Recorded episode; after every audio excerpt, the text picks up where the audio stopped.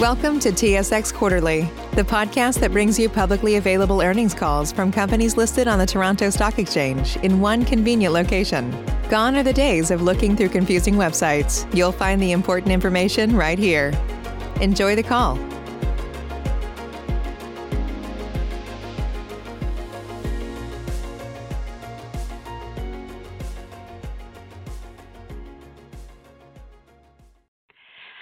Ladies and gentlemen, thank you for standing by, and welcome to the TMX Group Inc. First Quarter 2020 Financial Results Call. At this time, all participants are in a listen-only mode. After the speaker's presentation, there will be a question and answer session. To ask a question during the session, you will need to press star one on your telephone. We ask that you limit yourself to one question and re-queue for any additional questions. Please be advised that today's conference is being recorded. If you require any further assistance, please press star zero. I would now like to hand the conference over to your speaker today, Julie Park, Manager, Investor Relations, TMX Group. Please go ahead. Thank you, operator, and good morning, everyone. Thank you for joining us this morning for the first quarter 2020 conference call for TMX Group. As you know, we announced our results late yesterday, and a copy of our press release is available on tmx.com under Investor Relations. Today, we are all joining virtually from our homes and have with us John McKenzie, our Interim Chief Executive Officer and Chief Financial Officer, and Paul Malcolmson, Managing Director of Investor Relations. Following opening remarks, we will have a question and answer session. Before we begin, I would remind you that certain statements made on today's call may be considered forward-looking. I refer you to the risk factors contained in our press release and reports that we have filed with regulatory authorities. And with that, I will turn the call over to John. Well, thank you, Julie, and good morning, everyone, and thanks for dialing into the call this morning. Uh, I want to start by wishing everyone the very best who's listening today and hope that you and your families are staying healthy and safe. As Julie mentioned, we are virtually here this morning to discuss TMX Group's financial performance for the first quarter of 2020. And although this date has been long marked on our calendar, for TMX and for everyone joining us this morning, almost nothing about these last few weeks can be characterized as business as usual, as the COVID-19 pandemic has drastically changed the world in which we live and work. And before we get into the details of our results this morning, on behalf of all of us at TMX, I want to send a message of hope and strength to all of those listening to the call today whose family has been affected by this terrible virus. Our thoughts are with you. I also want to sincerely thank all of the healthcare workers, first responders, and others providing essential services across our communities here in Canada and around the world. And while we humbly salute those on the front lines, the fact is that even from our homes and remote workspaces, we all play a role in the fight against COVID-19. The response from our capital markets community to this unprecedented crisis has been impressive. TMX applauds the efforts of our stakeholders, including listed issuers, as well as our trading and clearing participants, to help our communities cope from manufacturing of safety products for healthcare workers to generously donating funds and volunteering time to support agencies. From a broader economic standpoint, while the impacts of COVID-19 pandemic will be deeply felt for some time, the resiliency of Canada's financial industry is something to be proud of and bodes well for the future measures to reopen the, the country and reinvigorate the economy taking shape. TMX is firm and as clear-eyed as ever in our commitment to fulfill our core mission in operating Canada's capital markets. We feel strongly that it is both in the public interest and in the best interest of all of our stakeholders that at all times, and especially in times of crisis, markets must remain open and available. Our markets are functioning well and doing what they were designed to do, provide investors with liquidity, and ensure issuers have a world-class venue to raise capital. And while much of the economy has been put on hold, we are not at all at a complete standstill. Businesses of all sizes across the country are up and running and working as hard as ever to adapt to the realities of an evolving operating landscape while preparing for a future that has yet to be clearly defined. And as the broader recovery begins to take shape, TMX remains steadfast partner in helping to ensure that the future for our entire market ecosystem is as bright as possible. Now, let me turn to our first quarter performance. TMX achieved strong financial results compared to Q1 of 2019, reflecting the extreme volatility and a surge in activity as markets reacted to the COVID-19 pandemic. Our revenue was 220 million, a 12% increase over Q1 2019. Earnings per share was $1.24 on a diluted basis, up 14%, and $1.53 on an adjusted basis, an 18% increase from Q1 2019. Cash flows from operating activities were 79 million, reflecting a 50% increase compared to Q1 of last year. The increase in revenue was somewhat offset by a small increase in operating costs in the quarter. Trading statistics for Q1, and particularly for the month of March, indicated a degree of turbulence across the marketplace. Volume traded on Toronto Stock Exchange in the first quarter was up 36% over last year, and March TSX volumes more than doubled in comparison to March of 2019. Across all of our equity markets, trading volumes were up 24% in the quarter, 73% in March compared to last year. And On Montreal Exchange, overall derivatives volume traded in Q1 2020 was up 27% compared with Q1 of 2019, with a 33% increase during the month of March compared with last year. In a quarter marked by unprecedented events, we did see some consistency in terms of the impact marketplace trends have on other areas of our balanced business model. High volatility had a negative impact on capital raising conditions in Q1 compared to Q1 of last year. Additional financing activity on the Toronto Stock Exchange decreased compared with Q1 of 2019, particularly the number of larger transactions as issuers chose to avoid unpredictable and severe swings in the market. As a result, revenue from our capital formation business was down 1.7 million, or 4% year-over-year, somewhat offsetting the increase in the overall revenue in the quarter. As the world begins to emerge from the initial phase of the COVID-19 pandemic and contemplates the next important steps to recovery, the future is harder to predict than ever. I want to ensure all of our stakeholders that even as the company has taken necessary measures to adapt how we work in the new business world, TMX's roadmap for growth remains in place. Our comprehensive digital capabilities have enabled us to keep markets running and allow us to stay connected to our clients despite physical dislocation. All of our trading platforms and the vast majority of our client offerings and processes are fully electronic. And as we survey the still evolving and uncertain business landscape, timeline-specific initiatives may require some tweaking. But TMX's corporate strategy and competitive value proposition fundamental to our success has not changed. TMX remains focused on executing our comprehensive and cohesive long-term global strategy centered around our growth champions, capital formation, derivatives, and Trayport.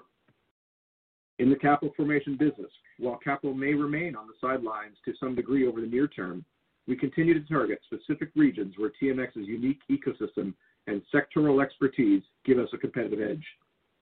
By necessity, our immediate focus is on supporting this crucial and core element of our business. History has shown public markets fuel progress, and we are confident that public markets will again play a leading role in the economy finding its feet. The capital formation process is critical in the funding of entrepreneurship and innovation while creating jobs for Canadians and fueling economic growth.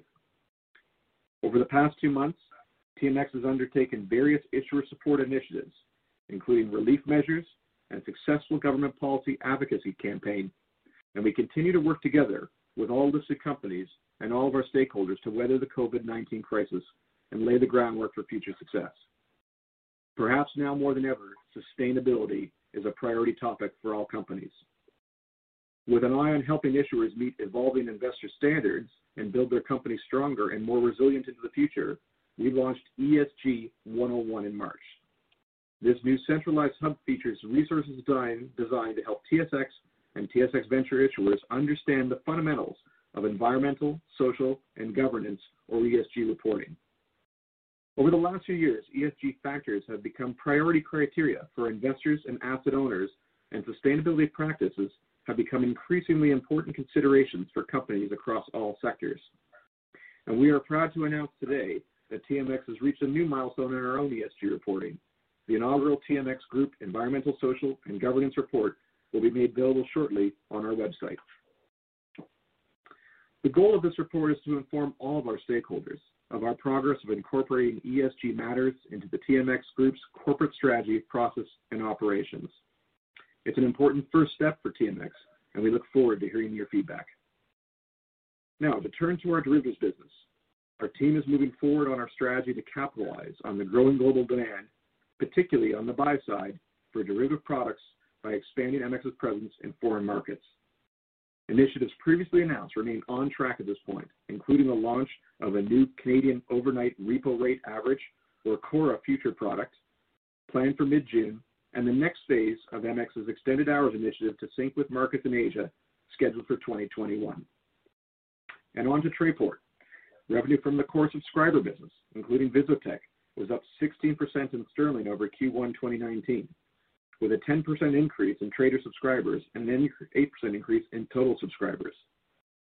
Activity in the signature European and Asian benchmark LNG contracts was strong in the first quarter. Volumes in the TTF contract increased 44% in the first quarter of 2020 compared with the same period in 2019, and record average daily volumes were recorded for the JKM contract in recent months. The increase in volumes in these markets results in an expansion of the market participants, which drives growth in the number of subscribers connecting with Trayport to these products.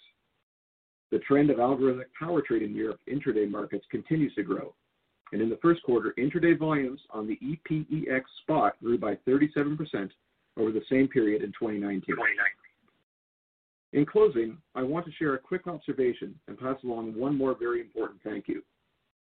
For TMX, as for many of our issuers, early May is typically a very busy time, both operationally and for our corporate reporting functions. I can tell you from personal experience, the escalating pace of work during the days leading up to results is a familiar and near tangible element of a public company's reporting process. Suffice to say, the Q1 2020 reporting has been a very different experience.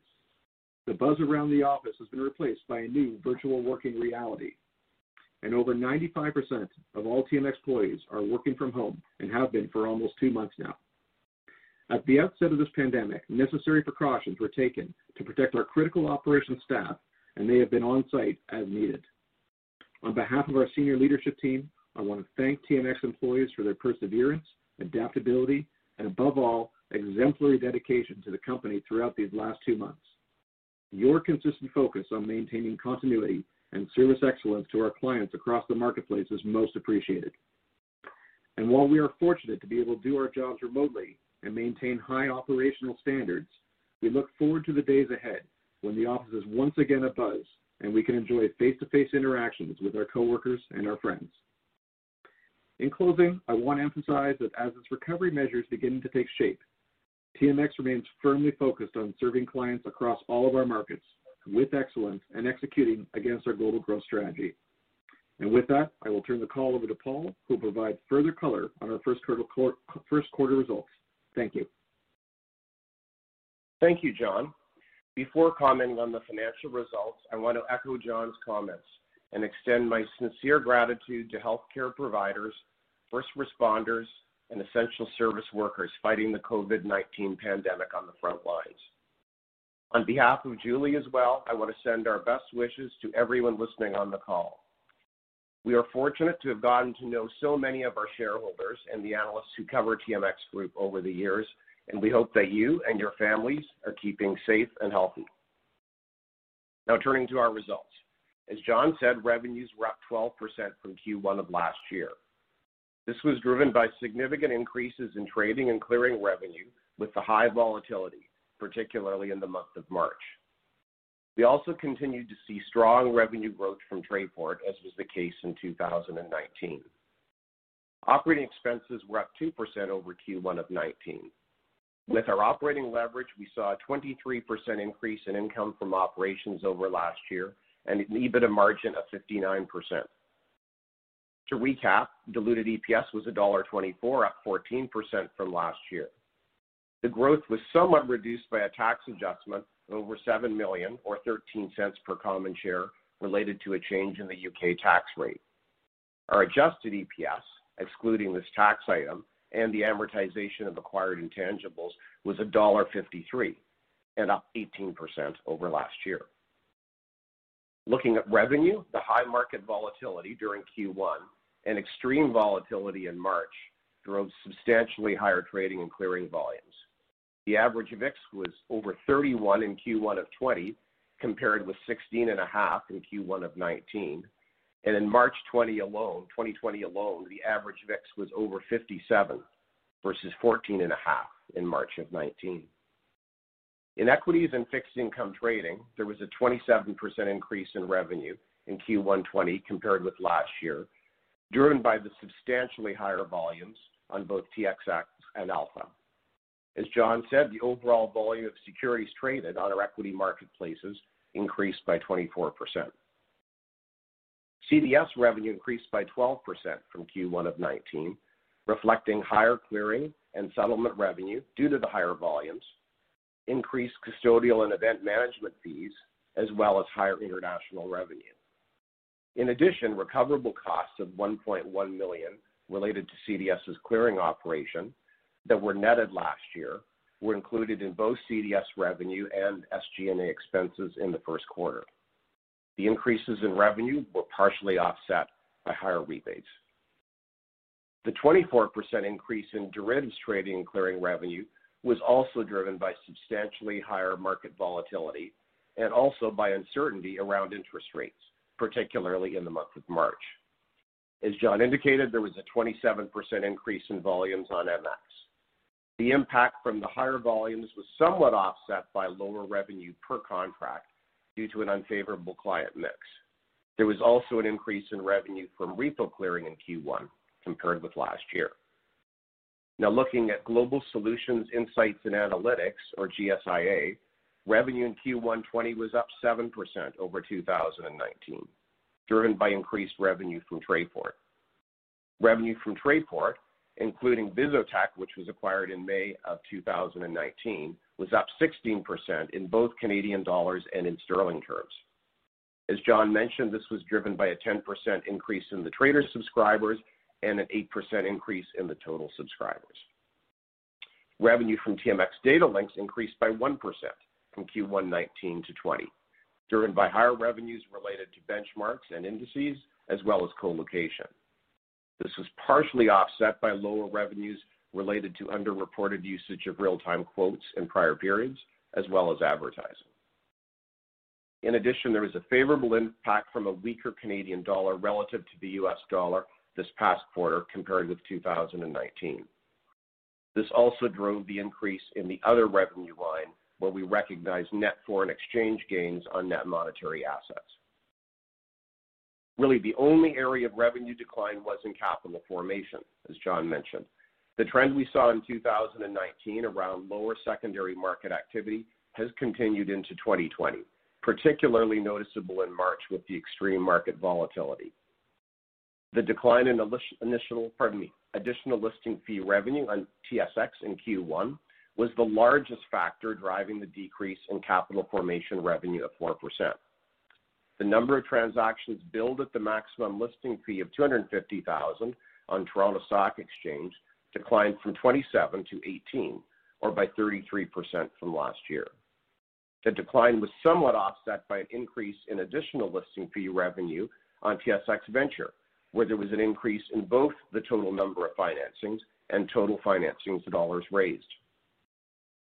There was also a decrease in sustaining listing fees, reflecting a decline in revenue from issuers on TSX Venture and also NEX, which is a board for issuers that have fallen below TSX Venture listing standards. This decline was attributable to a decrease in the amount of annual sustaining listing fees from an increased number of suspended issuers and a small decline in the market cap of issuers from the end of 2018 to the end of 2019. Somewhat offsetting the decrease, there was a slight increase in sustaining listing fees on Toronto Stock Exchange, as we expected, due to the increase in the market cap from the end of 2018 to the end of 2019. Initial listing fees in the quarter decreased year-over-year, primarily due to the decline in the amount of deferred initial listing fees recognized in Q1 of 2020 compared with Q1 of 2019. While actual IPO activity was slightly lower in Q1, we were still number two globally in terms of new listings, according to the World Federation of Exchanges. Revenue from TSX Trust increased slightly compared to 2019, reflecting higher revenue from transfer agent fees, somewhat offset by lower corporate trust fees and recoverable revenue. As I mentioned, operating expenses were up 2% from Q1 of 19. The increase in costs was partially due to higher employee performance incentive plan costs. In addition, there was an increase in SG&A expenses related to projects and recoverable costs related to CDS's clearing operation, as well as higher expenses related to VisoTech. Offsetting these increases, there were strategic realignment expenses of 3.3 million in Q1 of 2019, with no similar costs in Q1 2020, as well as a reduction in travel and entertainment costs. Looking at our results on a sequential basis, revenue was up 9% from Q1 of 2019, largely attributable to increases from equities and fixed income trading, derivatives trading and clearing, GSIA, including Trayport, as well as other revenue. Operating expenses in Q1 20 were up 3% from Q1 19. The increase in costs was largely related to higher employee performance incentive plan costs of 8.1 million.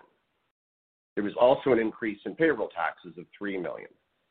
Offsetting these increases, the recoverable costs related to CDS's clearing operations that were reclassified to SG&A expenses were 5.3 million for Q4 of 2019, compared with only 1.1 million in Q1 of 2020. This is what drove the sequential decline in CDS revenue as well. In addition, there was also a decrease in travel and entertainment expenses, as well as in recruitment costs from Q1 2019 to Q1 2020. Income from operations increased by 15% from Q1 2019 to Q1 2020, largely due to the higher revenue and somewhat offset by the higher operating expenses. Just to comment briefly on the month of April, our market stats varied, as you might expect, with our diversified business model. We saw a 50% increase in equity volumes compared with April of 2019, which was not surprising with the average VIX being 42 for the month.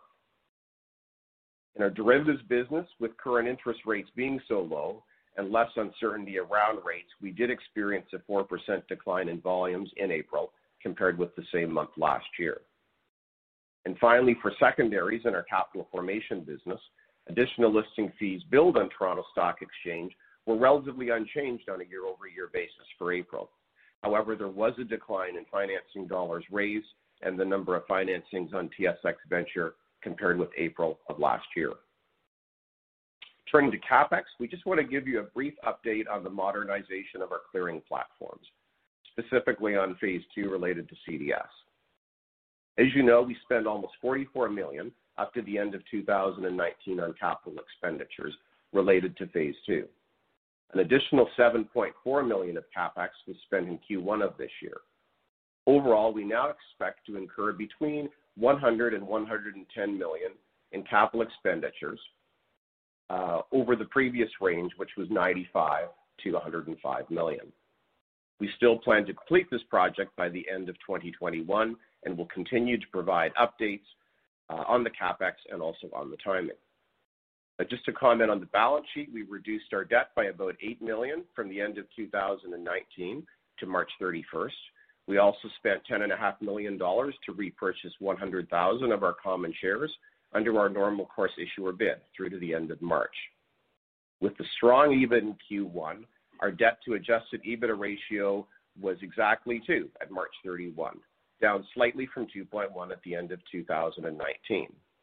We also held 267 million in cash and marketable securities at the end of the quarter, which was 82 million in excess of the 185 million we target to retain for regulatory and credit facility purposes. Yesterday, our board declared a dividend of 0.66 per common share, payable on June 12th to shareholders of record on May 29th. At 43% of our adjusted EPS, this is well within our target payout ratio of 40 to 50%. And now I'd like to turn the call back to Julie. Thanks, Paul. Operator, could you please outline the process for the question and answer session? Certainly. As a reminder, to ask a question, you will need to press star one on your phone in order to queue for a question. We do ask that you limit yourself to one question. Our first question this morning comes from Nik Priebe from BMO Capital Markets. Please go ahead. Okay, thanks. Good morning. Um just wanted to ask you to talk a little bit about how you'd expect uh, your data business to be impacted by elevated market volatility as well as this transition to a virtual work environment, you know, if at all, uh, perhaps both res with respect to Trayport as well as uh, professional market data subs for your core trading venues. Well, good morning. Thanks, Nik, for the question. That's a, a great way to start with that one today. So let me take those two pieces in part. With respect to our, our more traditional market data business, so the market data subscriptions, um, really isn't impacted by whether or not people are working physically in office or remote. It's more of a subscription-based model based on users. So there, there are two things in this market activity um, that can drive change there over the long term. Uh, one is when we go through spikes and valleys in activity uh, that can lead to um, usage-based quotes uh, being picked up higher when there's more retail activity from, from non-pro users. Now, a lot of those we've actually moved on to enterprise contracts to take some of that volatility out. Uh, but over the long term, it really is a, a factor of industry employment. So as long as industry employment remains robust, whether not they're in office or remote, um, that would drive what the subscription base would be for that business. Um, on the on the Trayport side, again, it's a similar model, and Trayport's clients are largely uh, working remote as well. Uh, so it is again subscription based. It's enterprise agreements more so with Trayport, so it's less subject to kind of the ins and outs of day-to-day activity, and those contracts are generated longer term over multiple years. Um, and even during this this dislocation, during the people working remote, Trayport has actually been continuing to renew contracts with long-term clients um, in multi-year agreements. So that's very positive. But now, when we when you think about Trayport, you think, you know, what worries you in this market? It's just certainly it's the health of some of the clients because the energy sector is some of the most volatility in it. But as we've seen so far, because we can monitor the client's usage of the Trayport system, um, we've seen 90 to 95 percent of those traders are continuing to be active on the platform. So at this stage, everything looks very positive going forward. Okay, that's great. Thank you. Our next question comes from Melinda Roy from Deutsche Bank. Please go ahead. Hi, good morning, everyone, and thank you for taking my question. Um, could you talk a little bit about the outlook for the capital formation business in the near term? So how long do you expect secondary financing levels to remain depressed? And what criteria are necessary for IPOs to come back into the market in a substantial way? Well, that's a that's a fantastic question, Melinda. And, and if I could answer that with accuracy, I would probably be the most popular person on the street right now. Um, candidly, you know, we, we, in terms of when we think about the market and we think about how to model going forward, um, we look back to previous market dislocations. So, you know, 2007, 2008, in terms of financial crash, other market downturns like that, where you see a step down in capital raising activity. Um, and then what usually follows, and, and we've got all this historical information. If you don't have it, we can provide it uh, offline, is a substantial uptick in capital raising to come later. And, and if you think about the fundamentals, it's really about what's going on with the clients themselves. You know, balance sheets that are already stretched, uh, already stretched through 2019 because it was a down market for capital raising from an equity standpoint and a lot of low cost debt. We go into this crisis and companies are adding more debt onto the books, and there will be a need across the board for equity refinancing on these companies. The, the challenge is I can't give you guidance in terms of when that can happen. Um, we can give you guidance to look to the other periods in the past to see what those recoveries have been, whether they've been you know three months or six months or 12 months. Uh, but I would guide you to is that some of the best capital raising markets come after downturns. All right, thank you. Appreciate it. Our next question comes from Jamie Gloyn from National National Bank Financial. Please go ahead. Yeah, thank you. Good morning. Good morning, Jamie. Uh, question just related to uh, the, balance sheet and, uh, and, and capital management uh, outlook for the remainder of the year. Uh, balance sheet obviously in a very good spot uh, with leverage at the lower end of your target. cash flows are really solid. I just hoping you can give us a commentary around how you're thinking about capital deployment and and specifically um, as we as we think about other large large cap Canadian financials where dividend and share buybacks are restricted. Uh, how are you thinking about the dividend increase uh, going into the end of the year? Yeah. So A couple of components that are in there, Jamie. Um, number one, we do we recognize that we are a company that is in a strong position in this marketplace. Our balance sheet is in a strong position, and our strategy is intact. Um, you know, look for us to continue to have a priority around using capital to advance our strategy. So we are going to be actively looking uh, for investment opportunities that make sense to accelerate strategy, continuing with all the same discipline we've had in the past about making sure that they create value for shareholders.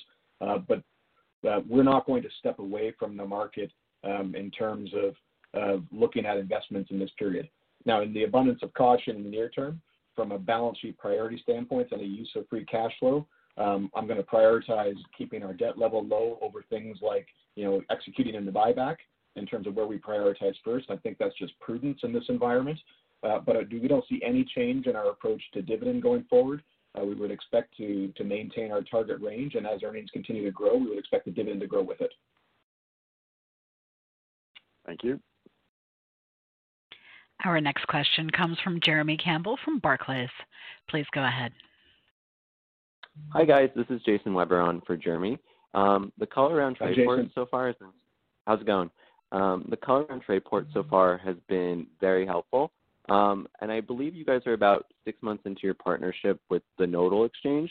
Given all the volatility that we've seen in the energy markets, can you talk about how this has impacted your partnership for going forward? Thanks. Yeah, thanks. That's a great question. The, um, I mean, there's the, the partnership going forward is, is strong and will continue as is. Um, you know, clearly there are some disruption just as you have uh, with people being dislodged in terms of the timing of rolling things out. Uh, but that being said, you know, one of the, the, the silver linings is when we've had uh, nodal traders at home uh, working remotely, there have been capacity to do things like test the Trayport system. So that rollout continues. We continue to work on that expansion. It's one of the important pieces of expanding into the U.S. Um, and, and I believe, and I don't have these stats on me, uh, that Nodal has performed quite well in the U.S. market during this disruption. So um, all things continue forward, but like any of other initiatives, there we could see some months push here or there just because of the availability and access to people when they're disrupted and at home. But no change in the partnership. Perfect. Thank you. Our next question comes from Jeff Kwan from RBC Capital Markets. Please go ahead. Hi, good morning. Um, just wondering if there's any update on the uh, the CEO search, um, and is the kind of COVID-19 market environment impacting the timeline? Yeah, thanks, Jeff. Um, no update today. The board is, I mean, you can imagine they're quite active on this. This is the number one file for the board. Uh, their search committee process was fully underway at the beginning of this year, looking at and vetting both the internal and external candidates. There there is some impact around timeline as a respect to COVID-19, just in terms of availability and access to people, uh, but they are working through that and doesn't expect there to be any long-term hurdles associated with it. So I don't have an update for you around timeframe other than that the process continues to be well underway. Okay, thank you. Our next question comes from Paul Holden from CIBC. Please go ahead. I want to talk a little bit about the uh, TSX uh, trading engine and the disruptions that happened uh, in Q1 as a result of the spike in volume. So, sort of two parts to the question. One is, what actions have you implemented internally to prevent a repeat of that occurrence, i.e., to increase capacity? And two, has there been any regulatory response or conversations um, in light of uh, in light of the uh, trading engine uh, issues? Okay, that's a really important question, Paul. So um, please stay on. If I don't get all this for you, feel free to, clarify anything on the end of it. Um, going back to the disruption we had on February 27th, and, and we can talk in a bit more about what caused that. That disruption was caused by a spike in messaging levels, but not just daily messaging, messaging that was coming in on a per second basis at levels not only not seen before in our marketplace, but not even scaled to or tested to. So we build our systems uh, at multiples of previous peaks.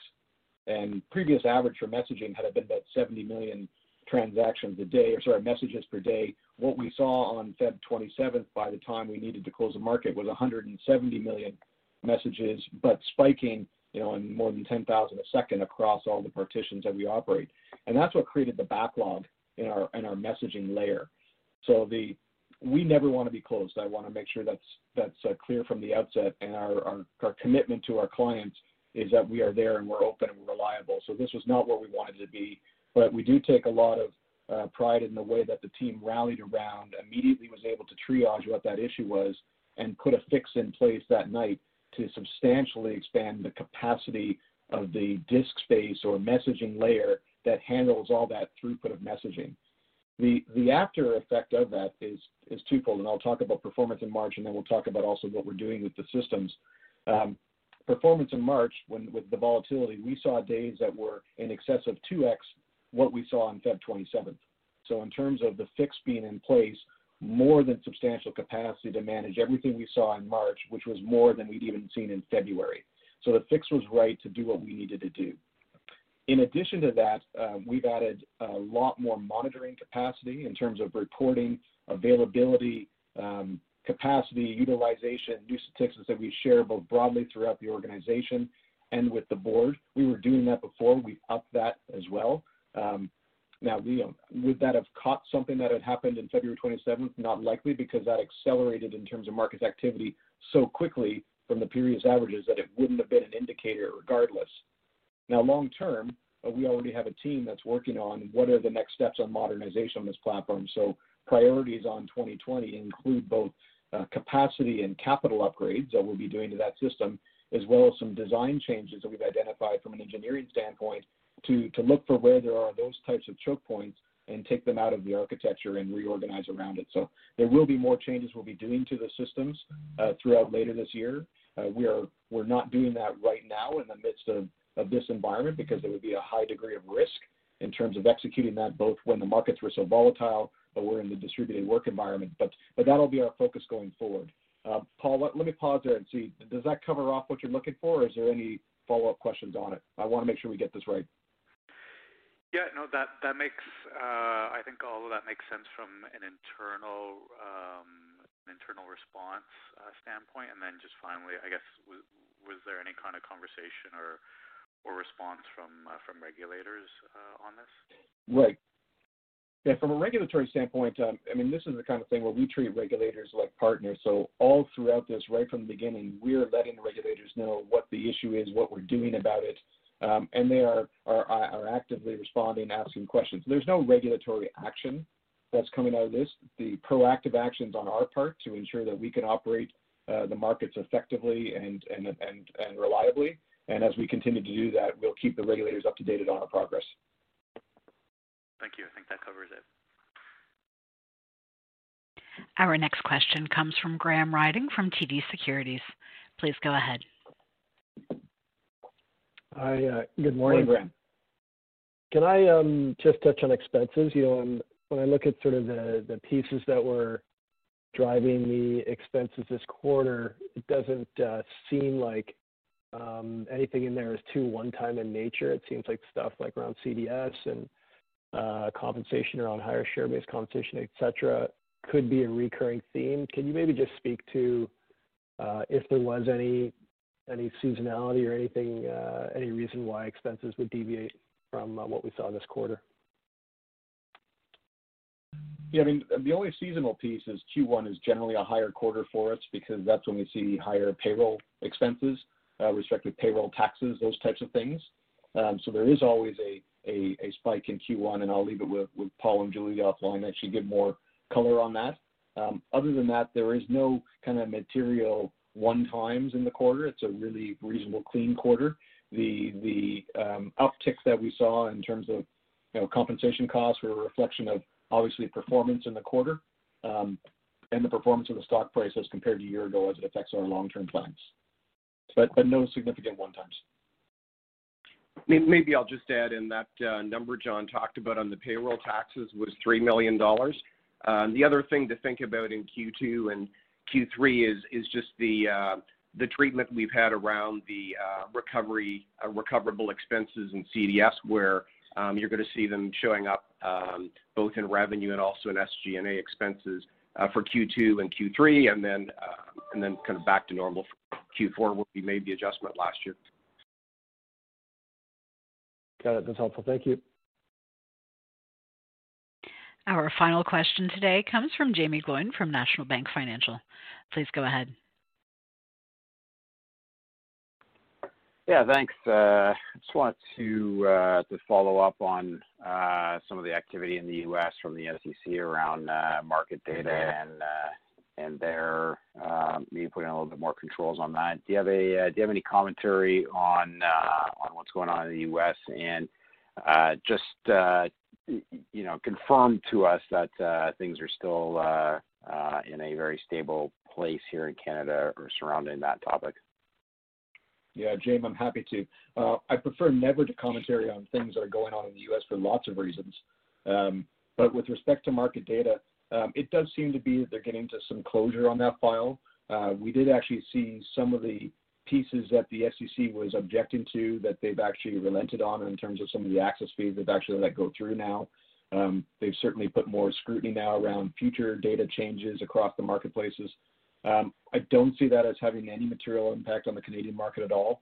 Uh, we already have a fairly robust regulatory regime around both market data fees, how they're priced, how they're shared amongst the marketplaces. So we were already farther along in that regime than the U.S. was. Um, so I don't see anything there that indicates any change for us, and we're not getting any feedback from the regulators that would look at anything different from our own market data business at this point.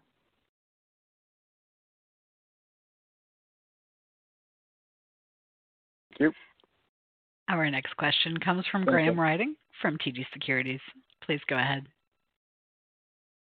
I just wanted to uh, throw uh, one more question, if I could. On the CDS uh, fee increases that you mentioned that you were going to the regulator with last quarter, I believe. Just could you give us some update there on perhaps does that does that process get delayed because of the uh the remote backdrop that we're operating in? But more importantly, you know, given any sort of feedback you got from the industry, how are you feeling about how likely it is that you'll get these CDS fee increases? So with respect to the way the start of the question, in terms of the regulatory backdrop, that's a reasonable expectation. This is going to take a while to work through the process, and the priorities for for ourselves and the regulators are more on continuity of operations, ensuring both, you know, issuers and participants uh, can continue to operate in this market environment. So these are files that are are difficult to advance in the near term. Um, we certainly did get feedback from the industry um, in terms of the the public commentary process. Um, you can imagine if you if you're making a recommendation to to change fee structure, that you don't usually get clients to write letters of support. Um, there are two themes that came back from the feedback that we got. Uh, one was around whether or not this technology innovation and infrastructure investment needs to get done at all.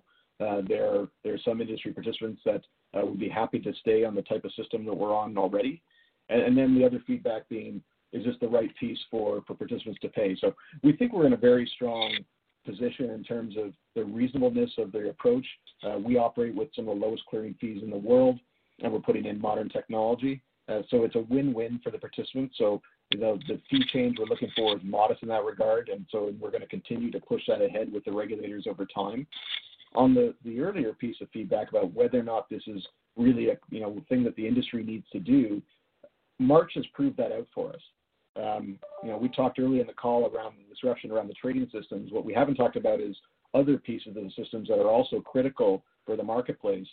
Um, the clearing system is, Uh, while it's very reliable, it's extremely robust. It does operate on mainframe technology that's up to 20 years old in terms of of that uh, type of technology. And it it frankly isn't scalable the way the trading system is. So that ability that we had to go into our trading system and expand capacity in an almost real-time basis, you can't do that with the clearing system. And to give you some examples of how important this is, uh, our clearing system was originally designed and scaled for about 7 million transactions a day.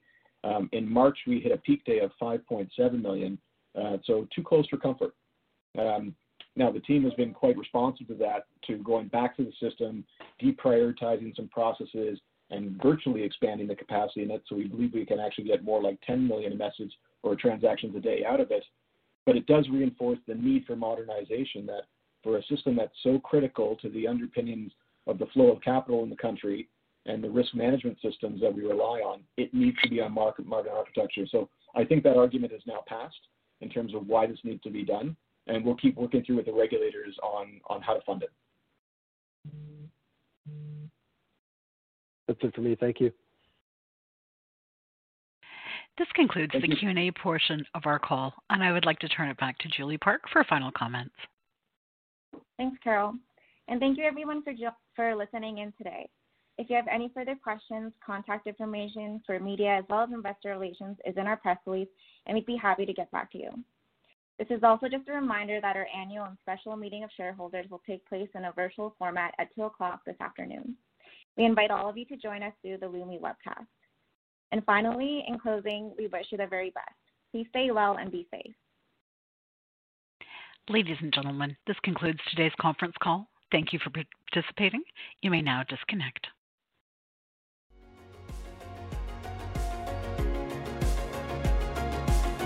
Thank you for listening to TSX Quarterly. If you enjoyed the cast, remember to leave a good rating. And remember, for any additional inquiries, please consult the company's investor relations section on their website. See you next time.